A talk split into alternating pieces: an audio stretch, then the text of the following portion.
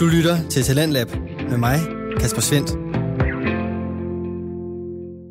Og denne aften fortsætter med anden del fra aftens episode fra podcasten Psyken og Fyssen. Bag den der står værtsparet Karina Ibsgaard og Vasken Avagian, der henholdsvis er uddannet psykolog og fysioterapeut.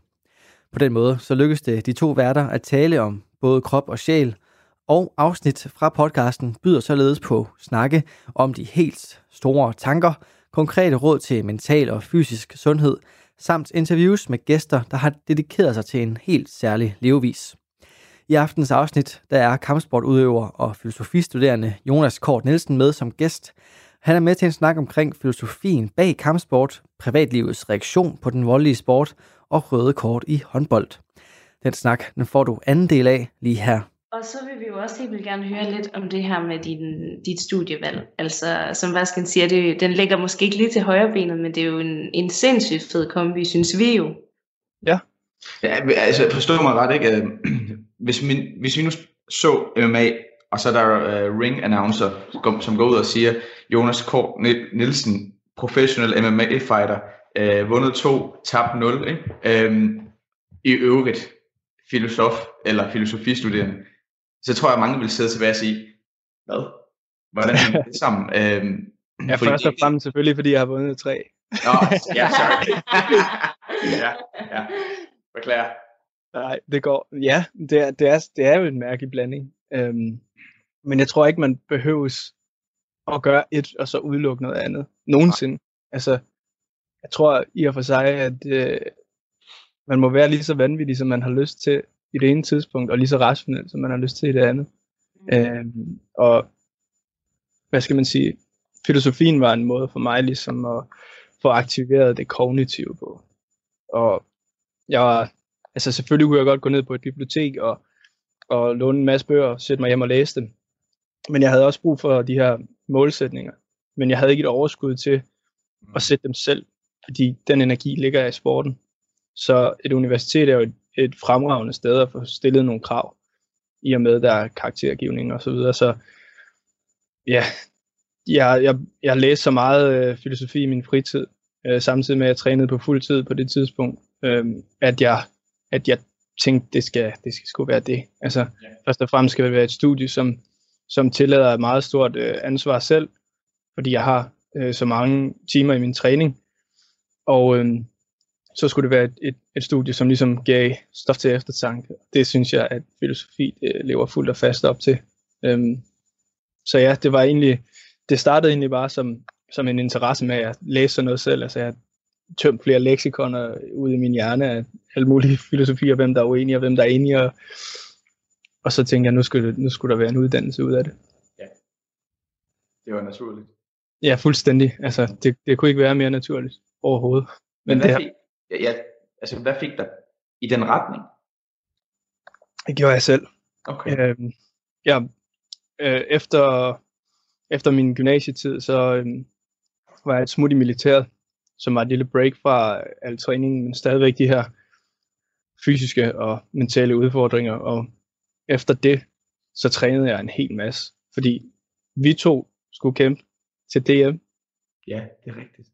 Hold nu kæft. ikke mod hinanden, men Nej, i hver sin vægtklasse skulle vi kæft, det kan jeg godt huske. Og, øhm, og øh, der, der tror jeg, at det, der var det, der var det en hverdag, som var lidt sådan et øh, sådan repeat mode. Ja, okay. Der ikke skete sådan det helt store personlige Nej. udvikling med mig. Det hele var udvikling i, i kampsportstil, og udvikling i jazz, udvikling i kryds. Ja. Øh, og så, ja, så fik jeg nok, og så sagde jeg, jeg kan godt gøre det her samtidig med, at jeg udvikler, udvikler mig kognitivt. Til gengæld er du blevet ret god til de der jabs og cross. ja, jamen det er en af de ting, det, det har medført jo. Altså, dedikerer sig mere, så, så, så, så bliver man også mere dedikeret, ja, det så gør man tænker lidt mere, ikke? Ja. Så ja. Men det tak. lyder også, som om du er sindssygt målrettet. Det er også. Ja. Der, det skal ikke være for sjov, altså der er dedikation bag altid. Ja, det er der. 100 procent. Mm. Øh, jeg, jeg ville have mig selv, hvis jeg var uambitiøs, tror jeg. Yeah. Så øh, altså, jeg, har, det, jeg ved ikke, hvor jeg har det fra, men jeg har i hvert fald jeg har i hvert fald nogle, nogle tårnhøje ambitioner for mit eget liv og for, for de folk, jeg ligesom omringer mig med. Mm. Øhm, og jeg elsker folk, der har hvad skal man sige, næsten øh, indbilsk høje ambitioner. Mm. Øh, jeg, jeg synes, det er fedt at høre på, og jeg synes, det er fedt at lære folk at kende, øh, som virkelig har den her hårde, hårde sti, som de skal gå på, og øh, som går den. Og jeg Mm. elsker at gøre det selv.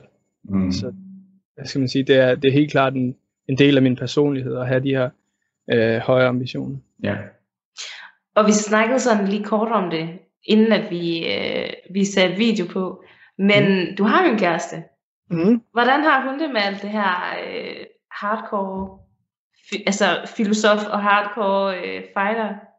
Ja, jamen hun er, altså, hun er kommet ind i mit liv i nogle af de hårde perioder.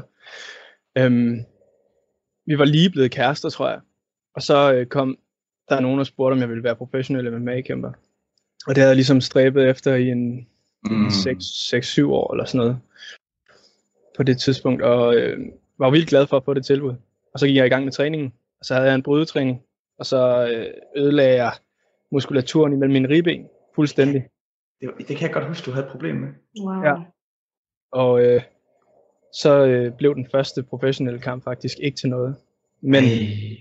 til gengæld så var det en, en god introduktion for hende, fordi hun fik mig ligesom set i, i de her træningsomgivelser og det pres, der er op til en kamp. Øhm, Mm. Og jeg trænede, selvom jeg havde fuldstændig ødelagt muskulatur i overkroppen, så trænede jeg dag ud af dagen stadigvæk for, hvis det nu skulle gå i orden, øh, det var ikke en uge inden kampen, at jeg så stadigvæk kunne hoppe ind og tage den kamp. Fantastisk. Men da jeg ikke kunne, jeg kunne næsten ikke trække vejret en måned inden kampen, tror jeg det var, så øh, snakkede jeg med Martin Kampmann, og vi blev enige om, at vi trækker stikket på, Ja. på den kamp. Ja, det var jo klogt. Ja. Fanta- fantastisk, at du ha- havde den vilje, men uh, ud fra et fysioterapeutisk perspektiv, så kan jeg kun sige klogt, at, uh, at, at du trak dig. Det, det tror jeg også, din krop takker dig for.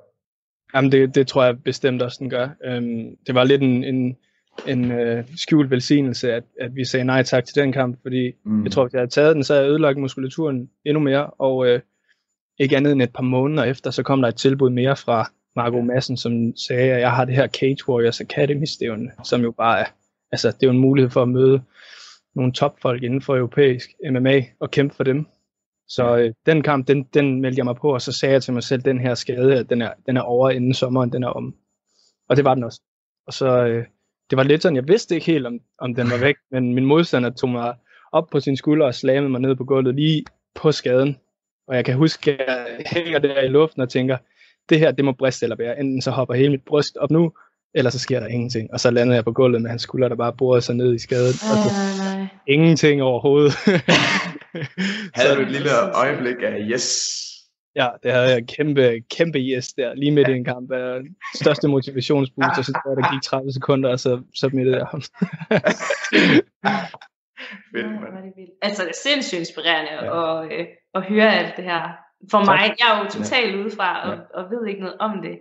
Men det, som vi også skal snakke lidt om, det er det her med den kultur, vi lever i. Mm. Altså Mhm. fordi, når vi har sådan sagt til folk, okay, vi skal faktisk interviewe en MMA-fighter, og Mm. det er Jonas Kort og så videre, og så videre. Mm. De fleste, jeg kender, har været sådan lidt tom i blikket, og sagt, MMA, hvad er Ja. det lige det er? Indtil man siger, det er inde i et bur, så står de alle sammen sådan, Nå, okay. Nå, er det det? Det må være farligt. Jamen, altså, hvad, hvad oplever du? Hvordan, hvordan? Jeg ved godt, vi lever i en kultur, hvor alle kaster om sig med, at vi er ligeglade, hvad andre synes om os. Men hvordan tror du, andre opfatter dig øh, som MMA-kæmper i en kultur? Fordi vores kultur er ikke ligefrem, den danske kultur er ikke ligefrem bygget omkring kamp. Altså, der, er, der har været fred i ret lang tid. Ja. Øh, fodbold den- og håndbold, det er det vildeste, og når vi vinder VM og EM i håndbold, så er vi bare altså, de bedste, og det, det der kampen er, men den fysiske kamp, det der med at spise et slag, som vi, vi kender, og, og så give et tilbage. Øh, hvordan tror du, andre folk opfatter det her? Jeg tror faktisk, de fleste gerne vil distancere sig fra det. Altså, jeg tror ikke, der er mange, der er glade for at indrømme, at, øh, at vold er sjovt. Nej. Altså, Nej. kontrolleret vold er også sjovt. Øh, og det tror jeg bare ikke er så, hvad skal man sige, det er, det er ikke så spiseligt for herre for Danmark endnu. Nej. Øh, og det tror, jeg ved heller ikke, om det er meningen, det skal være det på noget tidspunkt. Øh, Men, men, men det er fordi, vi, vi to er jo totalt biased, ikke? Øh, vi Mhm. mm-hmm. synes, det er sjovt. Men Mm. hvad synes du, er vold sjovt? Nej, Nej, Karina, men det, det, Nej. synes, det synes du ikke. Nej, altså... Øh, Og alligevel, det når jeg hører dine håndboldhistorier, så så er, de, så er de også ret voldelige. Det altså kan jeg få så- en det. rød kort. Øh, Ja. øh, det var mange udvisninger, var det ikke? Altså. Nej, men det er bare, jeg kunne bare ikke forestille mig at sætte en video på med mm. en eller anden MMA-fight. Det Nej. kunne jeg virkelig ikke. Det siger mig ikke noget. Men det er måske også fordi, at jeg ikke... Mm, det ved jeg ikke. Nej, At okay. jeg, Det er spændende at høre dit perspektiv omkring det. Ja, altså jeg synes, at det som I fortæller om, jeg kan godt se, det er mega, mega fedt. Og jeg bliver sindssygt inspireret af dig, fordi at, at bare høre den der de- dedikation og passion omkring det. Men sådan at se det, se det, Mm. det vil jeg nok helst være Mm. foruden. Jeg kan godt lide øhm, brasiliansk jiu-jitsu, som er det du laver, fordi at der er ikke så meget sådan slag på den måde. Så det er måske mere det der slag og blod og sådan noget, Mm. at det er lidt sart. Ja. Som pige måske. Jeg ved det ikke. Hvordan har din kæreste med det? Jamen, hun synes jo også, det er noget værd noget med, at man skal stå i hovedet og sådan noget. Og, øh, mine egne forældre har det jo også øh, ikke særlig godt med det, men min kæreste har taget det i stiv arm. Hun er blevet sådan en integreret del af, af det her kæmpe, og vi har en aftale om, at øh, vi gør alt, hvad vi kan for, at hun er med hele tiden. Ja. Mm. Og øhm, det har ligesom også sat os i en, i en position, hvor vi er nødt til at finde ud af, hvordan skal det foregå Ja. med hende med hver eneste gang og på sidelinjen. Og Mm. øhm, selvom det er gået meget, meget glat i de tre første kampe, jeg har jeg afsluttede alle sammen inden for de første fire minutter, og den Ja. sidste jeg afsluttede på lige godt et minut. Så der er ikke rigtig sket noget endnu. Nej. Øh, det værste, jeg har haft, det var efter min sidste kamp, der havde jeg en blå tommelfinger. Altså, Ah.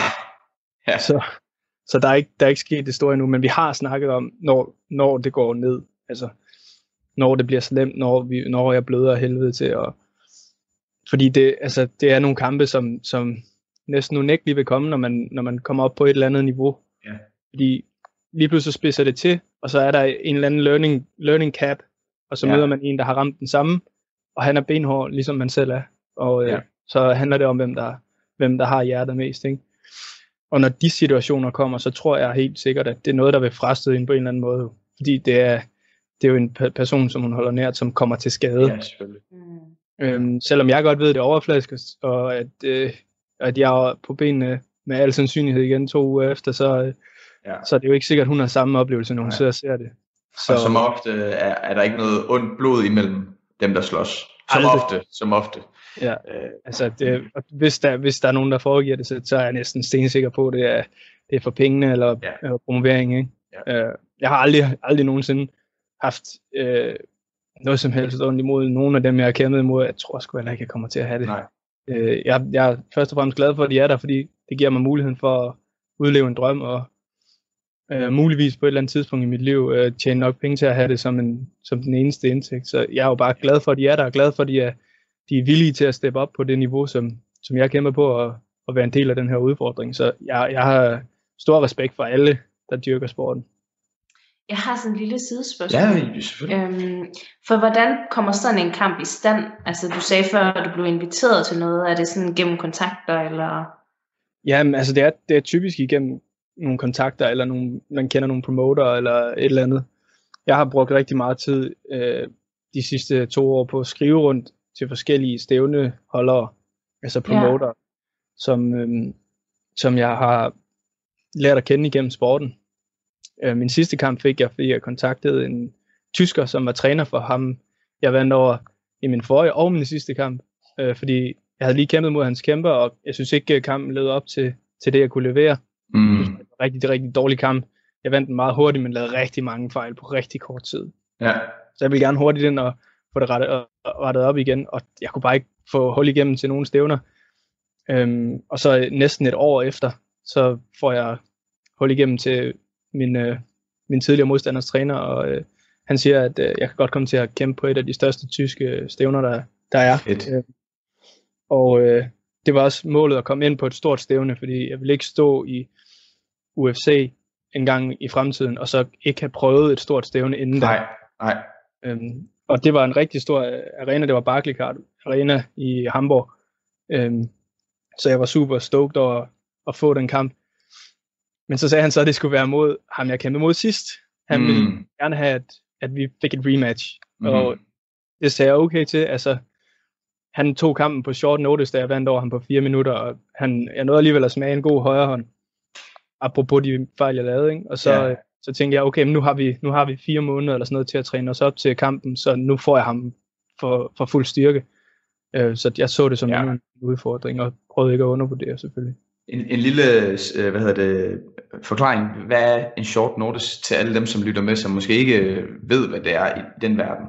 Godt spørgsmål. Det, er- det er en sygdom i sporten. det, er, øhm, det er sådan, at når man får en kamp i MMA, så får man typisk en måned til to måneders varsel om, hvem man skal møde, Ja. og hvornår at det skal stå. Øhm, helst længere selvfølgelig. Man vil helst have de der to-tre måneder, så man kan få en god, lang træningslejr. Ja. Men det er jo sådan med MMA, at små skader betyder meget. Mm. Så hvis man har en, en skade, som på en eller anden måde gør, at man ikke kan bevæge sig i et bestemt mønster, eller i, bare gør det, man er behagelig ved, jamen så er der mange, der falder fra, fordi de tænker, okay, mit, mit, mit ligesom go-to sted, det er ødelagt nu, fordi jeg ja. har den her skade. Og det gør, at der er mange, der trækker sig. Okay. Så en short notice kamp, det er simpelthen en, der siger, okay, men det, der, der er en, en modstander, der har trukket sig 4-5 dage inden en kamp. Jeg hopper ind og, og, og overtager Ja. den, for den, Okay. der er skadet. Ikke? Så det er en short notice kamp. Og det, ja, det, det kommer man ret ofte ud for. Jeg tror, jeg var ude for Ja. det udelukkende i hele min amatørkarriere. Ja, hold nu op. Ja. Ja. Det er hårdt, fordi man forbereder sig også øh, på, hvem det er øh, til en vis grad, og når det så bliver skiftet ud, så er det en ny stil, man skal kæmpe imod. Lige Øh, det er der mange, der tager højde for. Mm. Ja. Og jeg tror også, jeg tror måske det havde noget at gøre med, hvorfor jeg kæmpede så dårligt, fordi jeg havde lige kæmpet en måned, inden jeg skulle kæmpe mod ham, jeg tog på short notice, og det havde bare været en vild succes, og jeg havde haft god tid til at forberede mig, og, og så lige pludselig skulle man tage en short notice kamp i de professionelle rækker, og okay, Ja. jeg kender ham overhovedet ikke, jeg ved bare, at han, han er professionel MMA ja. han er, han er en, en, en paid killer, så, øh, så jeg blev nervøs, altså, Mm. det gjorde jeg helt klart. Men på en eller anden måde bare lukket fuldstændig af for, for det hele, og gik ind og lavede en hammerende dårlig præstation. Men vandt kampen alligevel.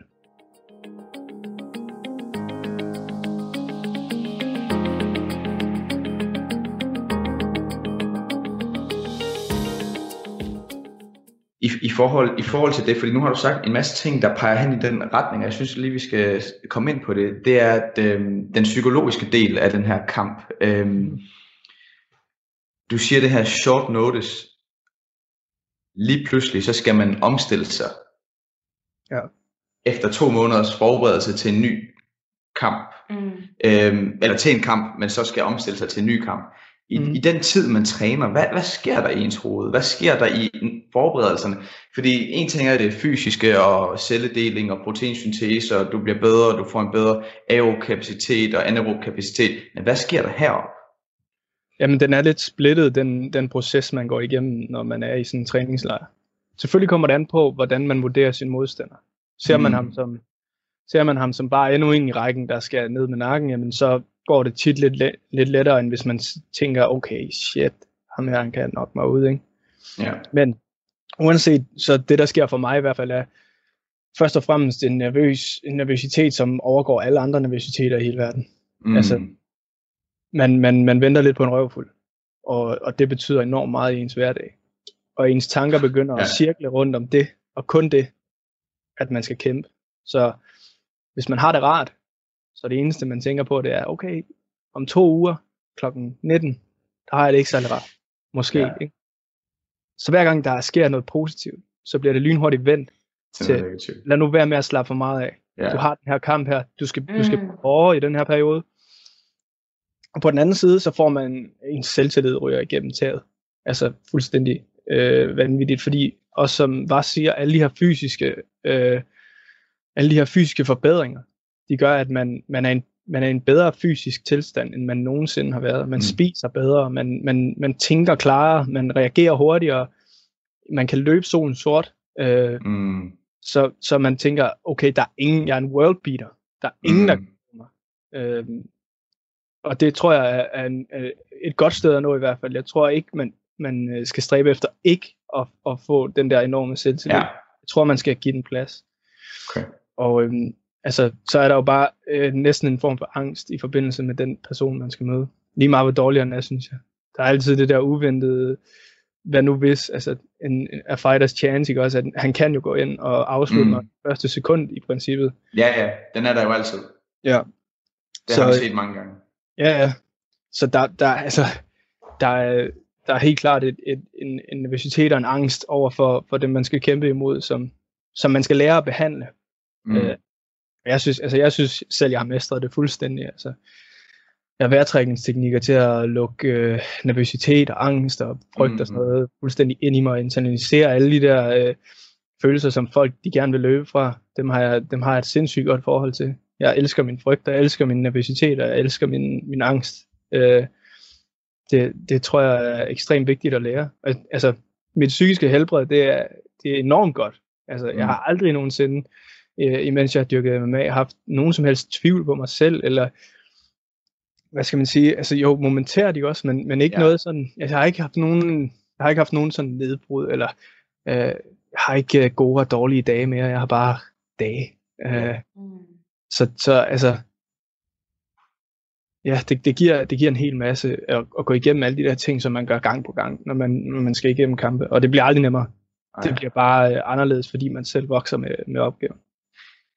Er det sådan, således, øh, jeg, jeg, vi afslutter den lige her med, med det spørgsmål, men det er bare lige for at runde den af. Er det, er det således, at øh, fordi du måske udsætter, udsætter dig selv for en lille smule angst eller stress hver gang og overkommer den, så er det i hverdagen, at du ikke mærker det? Er det sådan, jeg skal forstå det? Det er det. Okay. Er det sådan, Altså, du forstår det?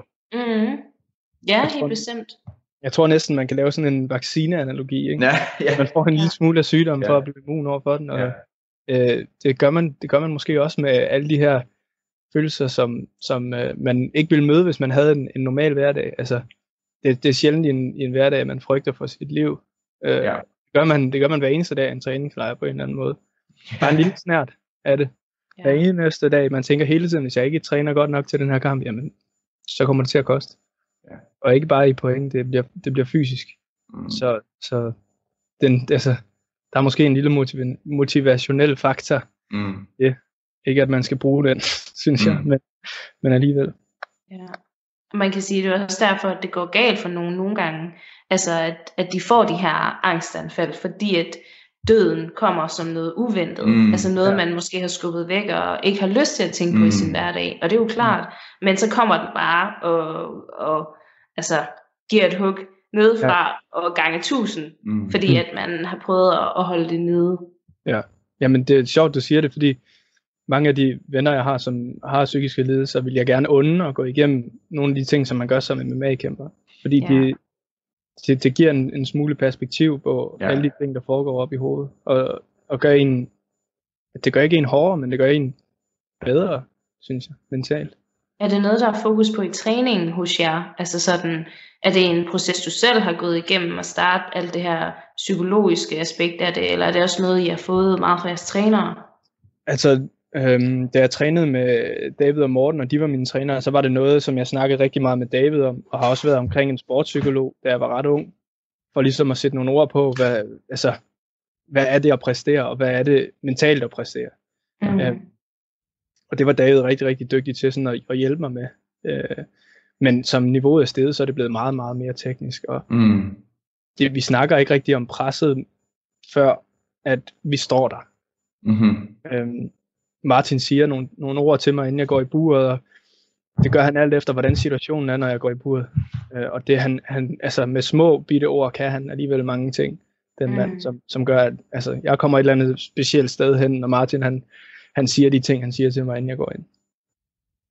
Ja. Så, så på den måde behandler vi det, øh, når der er et stort pres. Det, han ved jo om nogen, hvordan det er. Han har kæmpet i UFC i rigtig, rigtig mange år. Ja. Øhm, så han, han, er, han er rigtig dygtig til at sætte ord på, altså Ja. kort og konsekvent, hvad det er, man, man, man skal fokusere på, når man går i buret. Ja.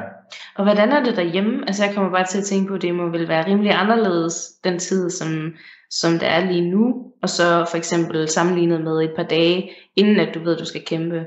Altså sådan, ja. er, det, er du den der type, du skal ikke snakke til mig, eller er det mere sådan en, øh, jeg, jeg har det he- hele inde i mig?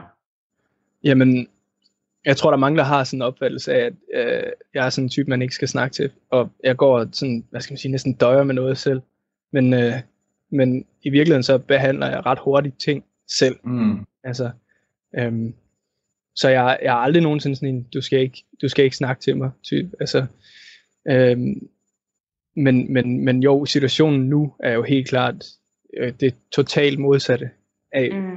når jeg har en kamp. Altså, der, der er jo der er en kæmpe kontrast i, at når jeg har en kamp, jamen så både mig og min kæreste er utrolig arbejdsomme mennesker, fordi der er en hverdag, som næsten ikke kan fungere, som vi skal have til at fungere. Øhm, og, øh, og, og det skal vi jo ikke nu. Altså, nu er det bedste, vi kan gøre, det er at lave vores lektier fra universitetet og Mm. af. Altså, Mm. så, så jeg får trænet jer, jeg får slappet af, og jeg får lavet nogle lektier. Det, det føles Fedt. helt underligt at være et, et normalt menneske. ja.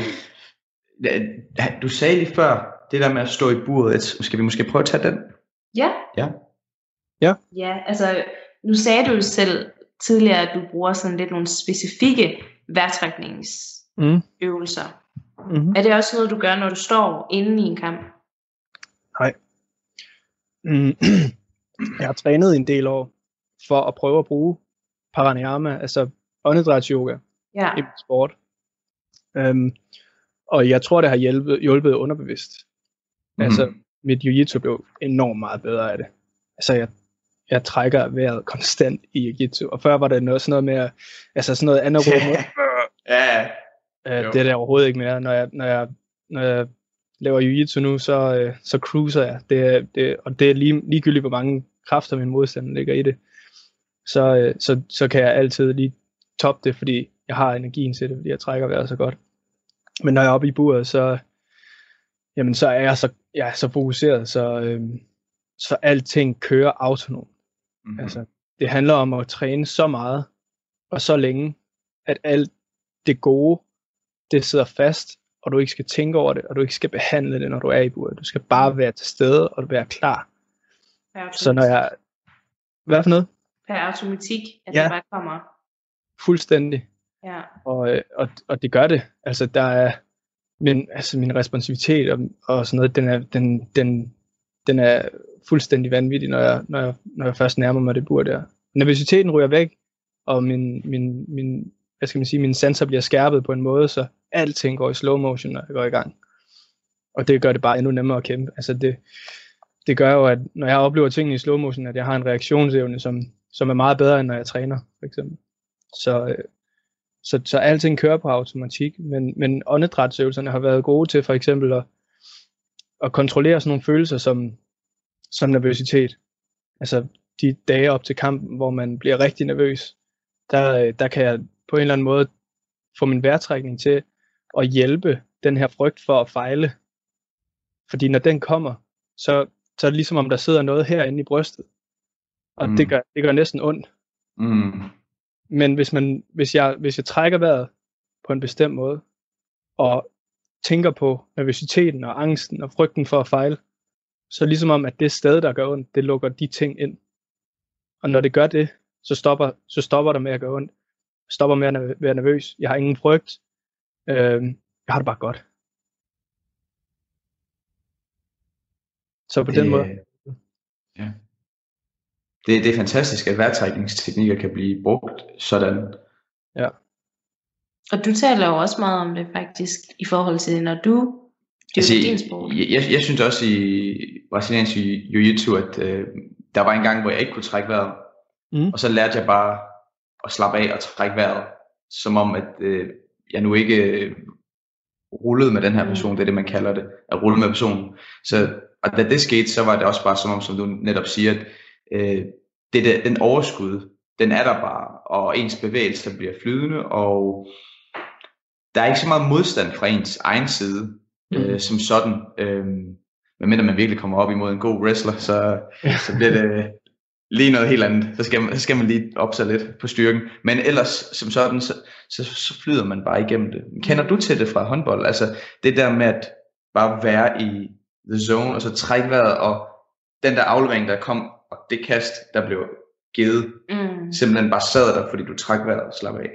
Slappet af, hedder det. Øh, ikke sådan, ikke i forhold til håndbold. Nej. Altså der er nok mere sådan, i forhold til det du siger med, at det bare kommer på automatik, fordi at det også er noget, man har øvet så lang tid, det sidder bare på ryggraden, man behøver ikke tænke ja. så meget over det. Mm. Øhm, men det er klart noget, jeg bruger i forhold til selvfølgelig yoga, men også når jeg taler med mine klienter. Mm. Altså jeg kan ikke huske, hvem der har sagt det, men der er det her citat med, at hvis man kan kontrollere sit åndedræt, så kan man kontrollere hele sit liv. Ja. Og det bruger jeg meget i forhold til Øh, for eksempel har jeg lige haft en klient, hvis mål var, at når det er, hun panikker, at det så ikke går over i et angstanfald. Mm. Det var ligesom hendes målsætning, at, at hun gerne ville kunne selv kontrollere det og stoppe det, før det ligesom udvikler sig. Øh, ja. Og der gav jeg hende en ja. helt specifik åndedrætsøvelse, og den har bare hjulpet hende ja. lige siden. Mm. Øh, så det er jo virkelig en vigtig del, og kan ja. gå underværker fuldstændig. Mm. Ja. Jonas, jeg, jeg er nysgerrig, altså det er slet ikke for at lukke det her ned, fordi det, det virker bare, også bare som om, at vi fik virkelig svaret på det her vejrtrækning, hvordan mm. det er stået op, men, men hvordan opfatter du din, dit eget helbred? Øhm, hvilke konsekvenser tror du, der er i det her, du laver? Og vi snakker ikke om øh, ribben, og vi snakker ikke om øh, brystkasse, men, men har du tænkt længere hen i livet, hvad, hvad den her sport er for dig, og hvad den gør for dig? Fordi øh, jeg, jeg, jeg tror grunden til, at jeg trak mig stille og roligt for sporten, det var i, tra- i, i takt med min uddannelse. Mm. Og jo mere jeg blev bevidst omkring hjernerystelse, fordi jeg pådrog mig to, øhm, en, to hjernerystelser, jeg kan ikke huske, hvor mange der men, men jeg kan huske, jo mere jeg dykkede ind i det, desto mere gik det op for mig, at det var, det var ikke lige det, jeg ville. Ja. Øh, især fordi nervesystemet er så skrøbeligt. Mm. Jamen, jeg kan godt forstå din, din overvejelse med det. Øhm, men jeg har været så velsignet, at det sket få gange, at jeg er ja. blevet hjernerystet. Øh, ja. har i min amatørkarriere haft lange, hårde kampe, øh, uden at der har været en eneste fysisk konsekvens. Ja. Øhm, og jeg tror, at det er på grund af min tilgang til sporten. Ja. Jeg, altså, jeg er der ikke, jeg er der ikke for, for, for alt i verden for at gøre den anden ondt. Jeg, nej. jeg æder ikke bare 10 slag for, for at give en hår tilbage. Nej, nej. Jeg, jeg er der for det første for at vinde for det andet for ikke at blive ramt af min modstander, for det tredje for at ramme min modstander så effektivt som muligt. Ja. Så, øhm, så altså, jeg har været rigtig, jeg har været rigtig altså, heldig. Ikke? Jeg har trænet ja. selvfølgelig rigtig, rigtig meget på ikke at blive ramt, men øh, bliver heller ikke ramt særlig meget. Det er, det er rigtig, rigtig mange år siden, jeg er blevet ramt hårdt. Øh, og håber selvfølgelig, det bliver ved med at være sådan. Jeg er godt klar over, at man skal rammes, og at øh, ja. jeg har heller ikke noget imod at blive ramt, men, øh, men på den anden side ved jeg også, hvordan jeg skal forsvare mig på en måde, så det ikke får de øh, dyreste konsekvenser, hvis man kan sige det sådan. Mm. Øhm, og øh, når det kommer til, til hjernerystelser og så videre, jamen, så, så er det sådan, det er. Altså, det er en del af sporten, at øh, der er en risiko for at få nogle enorme hjernerystelser. Jeg er bare glad for, at vi ikke løber mod hovedet, for, mod hovedet med hinanden. Ikke også? det burde være startreglen. Ja. Mødes at, i, i midten. og, at, øh, og at man ligesom kan skåne hovedet øh, ja. på, på en anden måde, end man kan i for eksempel amerikansk fodbold eller rugby, eller øh, alle ja, eller almindelig, fo- almindelig fodbold, altså man har jo fundet ud af at give hovedstød til bold, ikke? og det, ja. ja. det er heller ikke godt, jamen fanden. Men har du gjort dig nogle overvejelser, hvordan det vil påvirke dit liv, og har, har du taget nogle beslutninger? Hvad, hvad, kan du prøve at tage os igennem, hvad du har tænkt? Jamen, der er jo altid nervøsiteten for, at, at man, man kommer så meget til skade, så at, at man får en eller anden form for nedsat øh, kognitiv funktion. Øhm, og jeg tror, at jeg tror, jo tættere jeg kommer på en kamp, jo mere ligeglad bliver jeg. Det må, okay. jeg, det må jeg nok ærligt indrømme. Der, der ryger det mere rationelle i at, at kæmpe, mm. fordi man er så klar på, at man, mm. man har dedikeret sig så meget til noget, som, som, så nu skal man gennemleve det fuldt ud, øh, uden at der er noget, der holder en tilbage. Ja. Øhm, men jeg har altså helt sikkert, øh, helt sikkert tænkt over, at, at jo, jo længere man dyrker sporten, jo, jo, mindre, øh, jo mindre tid har man også i sporten. Ikke? Så mm, yeah. det er jo en, en ond sport, og mange siger, det er et, et young man's game, men jeg er ikke sikker på, at øh, man skal gøre det fra man er 18 til man Nej. er 40 eller 45, ikke? Men, men jeg, øh, jeg mener, at de, de, øh, de, de hovedtraumer, man får, det, det er ligegyldigt, om du er 35 eller om du er 18. Øhm, ens frontaljab kan jo, kan jo ryge ligegyldigt, hvor gammel du er. Så, ja, ja, ja, ja, ja helt sikkert. Øh. Så det jeg, det jeg ligesom har taget en, en approach til, det er at sige, at øh, jeg synes Floyd Mayweather har lidt fat i noget, når han, når han siger, at det man skal være bedst til, det er at for, forsvare sig selv og, ja. at, at han ligesom gerne vil igennem sin boksekarriere øh, så sund og rask som muligt, og sådan har jeg det også med min sport. Selvfølgelig vil jeg gøre for alt i verden, hvad jeg kan, for ikke at pådrage mig de skader. Øhm, men jeg har også sat det lidt på standby og sagt, hvis der kommer noget, så må vi se på det der. Ja. Jeg ved ikke, hvordan jeg vil reagere, Nej. hvis jeg får en alvorlig hovedtraume. Nej. Jeg tror, jeg vil gøre alt, hvad læger og så videre anbefaler, øh, og, og selvfølgelig forsøge at komme i buret igen. Men det kan også på den anden side være, at jeg bliver så skræmt af en eller anden voldsom traume, at, øh, at jeg ikke vender tilbage til sporten igen. Mm. Det kan jeg ikke forestille mig, men, men øh, nogle gange så bliver man nødt til bare at improvisere og tilpasse sig og overkomme de situationer, der nu, der nu rammer en. Ikke? Men jeg tror, at, at øh, nu har jeg jo kæmpet en hel del, og at skaden, skaderne i så alvorlige grader har jeg altså oplevet mere af i fodbolden og i håndbold, end Ja. jeg har i MMA'en. Hvad, er, hvad er det for nogle skader, du sammenligner med? Kan du ikke lige prøve at fortælle det? Jamen det er for eksempel altså, hovedtraumer og Ja. øhm, korsbåndsskader og altså skader, som, som i virkeligheden kan påvirke dig resten af livet. Ja. Øhm, jeg har hørt om, om, om et par stykker i MMA, som har haft noget med nakken eller Mm. noget, noget, noget andet, som kunne have nogle, nogle konsekvenser, når man blev gammel. Øhm, og det er også dem, jeg tænker allermest på. Jeg tænker nok ikke på, på de, de skader, som, hvad skal man sige, som heler inden for et år. Jeg tænker Nej, på de skader, som måske forfølger en, Ja. man bliver 70, hvis der så, altså der man ser mange, mange gamle mennesker, som har rygproblemer, og derfor ikke kommer ud og gå, og så dør de 10 år for tidligt. Og det er sådan, en, sådan, sådan vil jeg helst ikke være, når jeg bliver gammel. Nej, nej. Så, jeg, så jeg gør alt, hvad jeg kan for min krop, øh, og for at den skal være så sund og rask som overhovedet muligt. Og jeg synes også, den er det. Altså, man har perioder med skader, men det er heldigvis kun små skader. Det er, det er helt vildt spændende at høre dit perspektiv på det, fordi vi, vi andre står jo øh, udefra og kigger ind, Mm. Mm. og du står derinde og kigger ud, men også ind mod dine modstandere, men me, måske mest alt øh, dig selv kigger du på. Øhm, og det, det er spændende at høre dig sige, at du har taget stilling til alle de her ting, men også hvordan du har taget stilling til, til de her ting. Og det er nok det, der gør, at man ikke bliver overrasket. Det er, at man faktisk har taget stilling, selv hvis det kan have været forkert, det man har tænkt. Så Ja. har man forberedt sig på en vis måde. Mm. Øh, så det er super spændende. Har du nogle spørgsmål her til sidst? Nej, jeg tænker faktisk, vi er ved at, vi er ved at være der. Vi er ved at være Ved vejs ende. Ja. Det har været super hyggeligt. Jonas, vil du ikke lige prøve at fortælle os, hvor kan vi gå ind og høre mere om dig? Fordi jeg er sikker på, at folk er interesseret i, hvem du er, og, og den her filosofiske kæmper, som du nu er. Øhm, men også gerne vil følge dig. Så prøv lige at fortælle os, hvor kan, hvor kan man finde dig? Hvad, hvad kan man høre om dig? Jamen, øh, man kan finde mig på Facebook ved Jonas Kort Fighter Page, og øh, på Instagram Jonas C. Nielsen. Øh, de to steder, de bliver brugt til udelukkende at vise mine fremskridt, og datoer med kampe, billetsalg, alle de her ting. Så Ja. endelig derhen og følg, hvis I har lyst til at følge med i, hvordan det går. Og så, øh, så tror jeg, det er det faktisk. Fantastisk. Du må hilse alle i, i klubben, øhm, tak. og have det rigtig godt. Kom godt igennem de her tider. ja. Det var fantastisk at snakke med dig. I og lige så måde. inspirerende. Helt vildt. Og hils din kæreste, hun lyder mega sej. Jamen, det vil jeg gøre. og øh, jeg elsker jeres podcast, og bliver endelig ved. Det er, det er sindssygt fedt, og nogle fede vinkler, I får på det med jeres, øh, med jeres respektive uddannelser. Så det er jo bare, det er kanon. Vi forsøger. Og tak for opmærksomheden, ikke mindst. Selv tak. Det er fantastisk, at du gad være med. Selvfølgelig. Ha' det godt med det. Radio 4 taler med Danmark. Det var aftens episode fra podcasten Psyken og Fyssen med værtsparet Karina Ibskov og Vasken Avagian. Der er i dette afsnit to en snak med kampsportsudøver og filosofistuderende Jonas Kort Nielsen.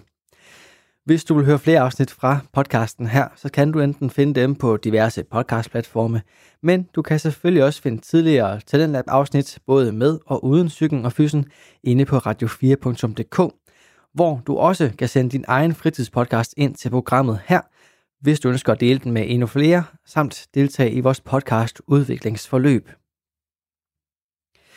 Det sidste, jeg kan præsentere for dig her til aften, er podcasten, som udøver en særdeles vigtig public service. For aftens andet værtspar, Boris og Helle Sokolovits, har kastet sig ud i at se de 50 dårligste bedømte film i deres podcast Er den virkelig så dårlig?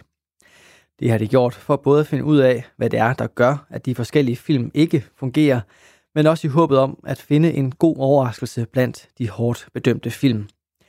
Heldigvis så holdes humøret højt, og modet er stadig tændt i dette afsnit, hvor vi er nået til film nummer 38. Og det afsnit, det får du lige her. Hej og velkommen til. Er den virkelig så dårlig? Vi ser film, så du slipper for det. Så er det torsdag. Yes. Vi har holdt en uges ferie. Ja, det har vi fortjent. Det har vi fortjent. Vi mangler lyttere. Ja. Det er lidt trist. Ja. Men de kommer, de kommer. Lige om lidt, så får vi en million lyttere. Så eksploderer det Ja, med lyttere. ja. Ja. Det tror jeg. Ej, nu taber jeg altså snart den her. Sådan. Nu hold den ordentligt. Ja, Så, Godt. hvad filmnummer er det så? det ved jeg ikke. 38? 38. 38. Ja, den er så på 3,3. Okay, Hvis- så vi kommer op igen. Vi kommer lidt op igen. Øh, men der er også, hvad står der her? Der står, hvad står der her? Jeg ved det ikke. 75.229. Åh, oh, okay. Det er da de fleste, vi har. Nej, vi- jeg tror, det var 100.000 på Catwoman. Var det det? Ja, det siger jeg Det synes jeg ikke. ikke. Nej, det er også bare. Okay, Genren er comedy. selvfølgelig er det det. Ja. Skal vi tage en stjerne? Ja, lad os gøre det. I've hit rock bottom. I cannot go any lower. Burning in hell would be more interesting than watching this comedy again. Satan, take me. Aha, Skal jeg være helt ærlig, ikke? ja. Altså, jeg ved jo godt, hvad film det her det er, ikke? Ja, ja. Men, Jeg føler lidt, det kommer til at have det på samme måde. åh oh, gud. Jeg glæder mig allerede. Ja. Jeg kan så godt... Det er ikke min bold. Det, det, muligvis Du er kan det... ikke lide comedy-film? Nej. Okay, ja. Videre, kom nu. Jeg er stadigvæk til de mest dystre film, ved du godt. Ja, ja. Godt, så 10 stjerner. I don't understand all the hate for this movie. It's got a great storyline and it's so freaking funny. I laughed so much at this movie that my stomach hurt. Der er rigtig mange, der har dårlig smag. Ja. Der er rigtig mange, der har givet den 10 stjerner, hvor du bare sådan, nej, nej, ikke 10 stjerner. Det, det kan den ikke få. det skal den ikke have. Og plottet. Ja, En familiemand forbereder sig på den årlige begivenhed, som han hader. Thanksgiving, hvor hans tvillingesøster kommer forbi. okay. Ja, er der mere? Den siger der ikke noget? Nej. Nej. Thanksgiving, tvillingesøster. Ja. Nå. Bonusinfo. Det er den anden film i Ratsis historie, der har hapset alle top 5 priserne. Ah, fedt. Ja, ja, okay. Så er den virkelig dårlig. Thanksgiving. Nej, det siger mig ikke noget. Ja. Okay, men instruktøren er Dennis Dugan, som har stået bag Sohan og Big Daddy. Okay. Så er det en Adam Sandler-film? Det ser jeg ikke endnu.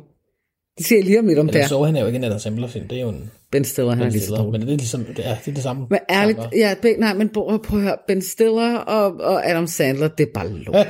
Ja, Det, det sagde jeg. Nå, ja, det gjorde kendte skuespillere der er med. Ja. Dana Carvey, som var Garth i Wayne's World. ja, det kan jeg ikke huske. Den lyshårede. Ham, der ikke er Mike Myers. Nå, ja, okay. Ja. David Spade, Ja, med i Drengrøv, Joe Dirt. Yes, yes. yes. Katie Holmes, som vi kender, som har været med i Dawson's Creek, Batman, ja, ja. på Tom Cruise. Ja, er Tom Cruise. ja, ja. I Tom Cruise, Også det. sikkert. De har været meget tæt sammen. De har meget, ja. Al Pacino, Ej, okay. som er simpelthen det mest random, Hvad fanden er det her for en... Hvad er det for en film? det ved jeg ikke. Øh, nå, men hvis man ikke kender Al Pacino, så var han med i Godfather og Scarface. Jeg tror, de fleste kender Al Pacino. Det ved jeg ikke. Nå. Det har Hello to my little friend. Så er der så en bunke cameos øh, med i filmen også. Ej, okay. Ja, Shaquille O'Neal, What? Drew Carey, John McEnroe. Og så har vi hovedrolleindhaveren, Ben Stiller. Adam Sandler, Adam Sandler. Potato Potato. Thanksgiving og tvillingesøster. Åh oh, gud, så skal, skal han så spille sig selv som sin søster?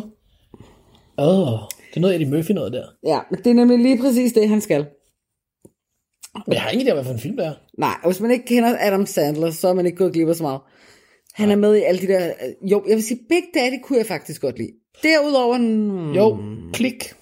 Klik er faktisk en rigtig god øh, Adam Sandler film. jeg har med vilje ikke set den. Den er, den er, det er en udmærket film. Ja, ja, jeg har ikke set den. Jeg gider ikke. Og så, kan, og så indrømmer jeg det gerne. Jeg kunne godt lide Golfbanens skræk. Du er også særlig. Det er en god film. Du er You så- can do it. Vi taler her om en mand, der ikke har set ondskabens øjne. Vi taler, om 50 en, First Dates er også en god film, Adam, med Adam Sandler. vi taler her om en mand, der ikke har set Gøgeredden. Ja. Som sidder og siger, at golfbanens skræk er faktisk ret god.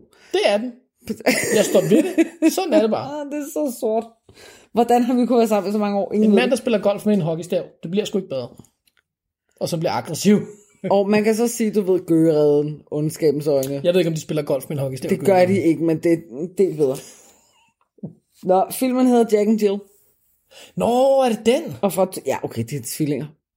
Ja, nej, men jeg, jeg, har, jeg har godt hørt om Jack and Jill, 2011. men jeg har aldrig set den. Nej, men du har fuldstændig ret. Adam Sandler spiller... Ja, ja, sig selv. Og sin søster. Ja. Åh, oh, det bliver, ja, det bliver Og sjovt. jeg vil sige, den eneste, jeg har set gøre det godt. Eddie Murphy. Ja, Hercules, Hercules. ja, det er nemlig det. Nå, det er professor, hvis man ikke, hvis man ikke ved det. Eddie kan vi godt lide, Ja. vil jeg sige. Øh, Han er også god. men du har ikke set den gå ud fra? Nej. Det er, det er en af de få Adam Sandler-film, jeg ikke har set. Det skal være ærligt sige, jeg ved ikke, hvor mange han har lavet, så det kan godt være, at der er mange film, jeg har set med ham. Jeg har heller ikke set Pixels. Jeg Eller tror- den nye, hvor han faktisk skulle være ret god. Som var også nomineret til. Ja, den Eller den var ikke også nomineret, men folk ville gerne have, at det skulle være også nomineret. ja, den gider jeg heller ikke se. Jeg vil gerne. Jeg er ikke så. Det er også okay. Det behøver det ikke at være. Jeg tror, jeg har set tre film med ham. Fire film. Nu kommer det til at være 20 film. Tre af dem var gode. Det er også en fin statistik. For en komediefilm? Ja, man kan sige, det er jo ikke, fordi det er meget bedre med Jared Butler. Som jeg ellers Nej. Godt kan lide. Vel, altså han har jo også lavet en milliard film, hvor at Den eneste forskel, er. Ja, det- den eneste forskel med de to er nok bare, at Adam Sandler spiller sådan lidt sig selv hver gang. ja, Jared Butler er pæn. Jo, men han skifter det mindst lidt. Så er han sådan lidt en goofy, fjollede ting, og så er han den mere alvorlige, og så er han den der efterretningstjeneste fyr. Ja. Og så Men Adam Sandler, han er bare, han er bare Adam selv. Sandler. ja, tossen. Jo, han gjorde det også meget godt i, øh, hvad hedder det, det, var, det Dracula. Hotel Transylvania. Ja, Ja, ja. det er rigtigt. Der gør han det faktisk fint. Det er også en Adam fordi jeg ikke kan se ham. Ja, men du, han er god øh, voice actor. Se, du kan godt lide Adam Sandler. Jeg kan overhovedet ikke Skam lide Adam dig. Sandler. Mm. Nå, Shame. Ching, ching, den shame. kan ses øh, på henholdsvis øh, SF Anytime og Blockbuster. Nå, det er et navn, jeg ikke har hørt lang tid. Det vil sige alle de steder, det har gjort da for nylig, tror jeg. Blockbuster? Nå, ja, vi har da skulle købe den fra før. Nå, det vil sige, den kan ses alle de steder, hvor man skal betale. Mm, yay.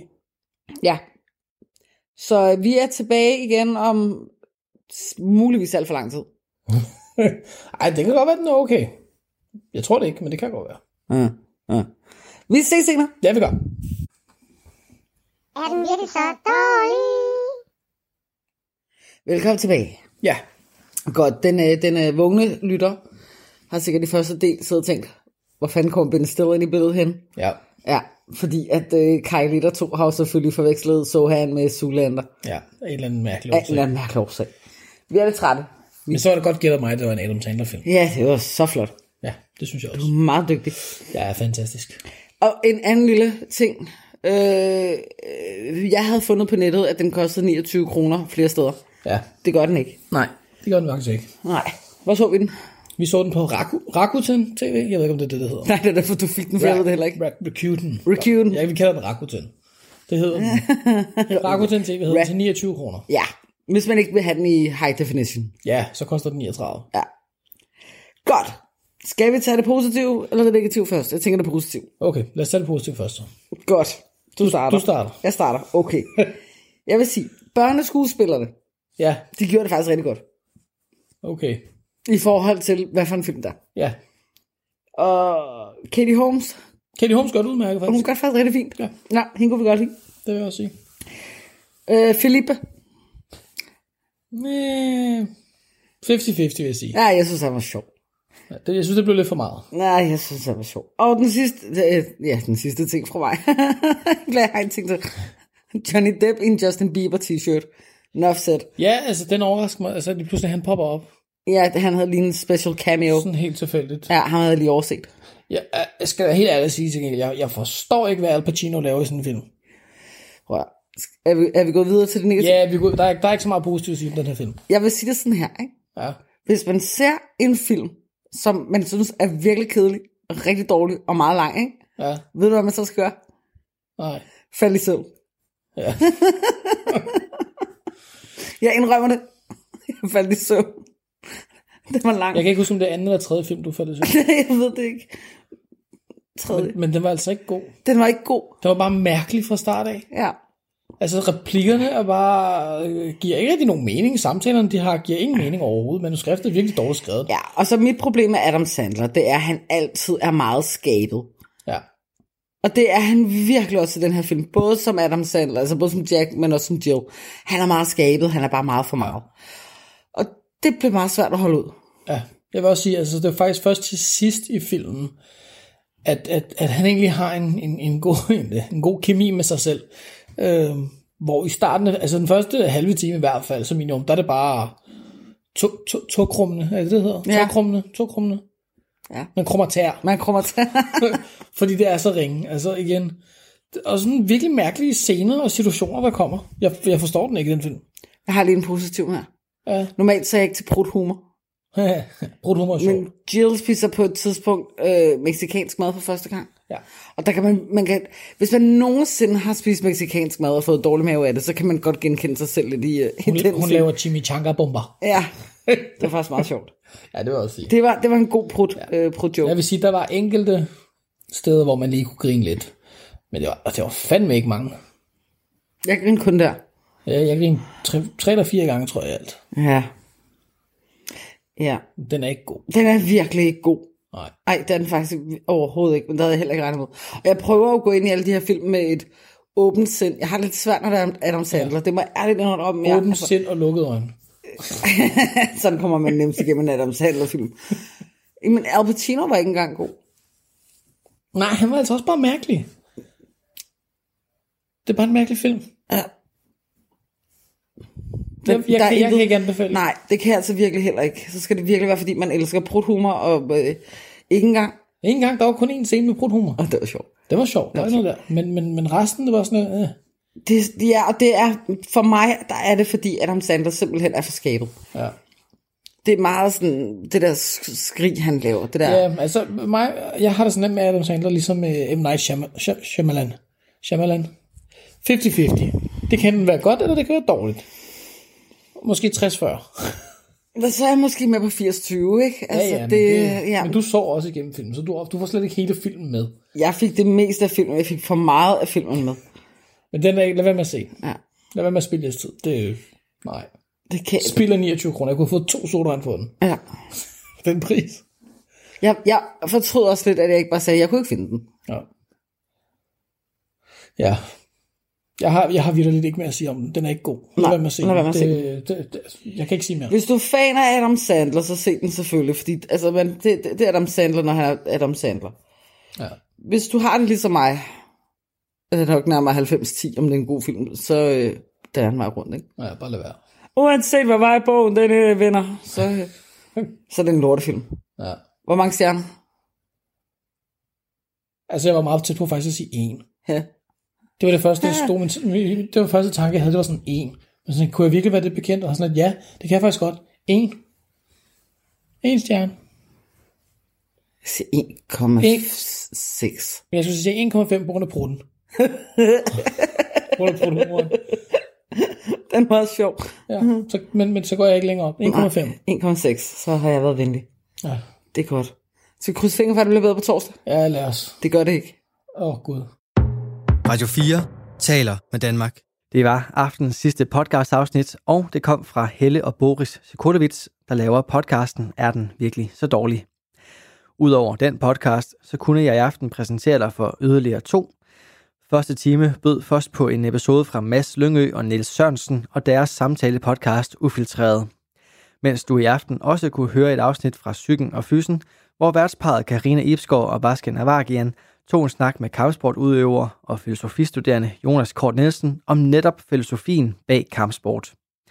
Husk, at du kan finde andre afsnit fra alle tre podcasts inde på diverse podcastplatforme, og du kan finde tidligere Talentlab afsnit inde på radio4.dk.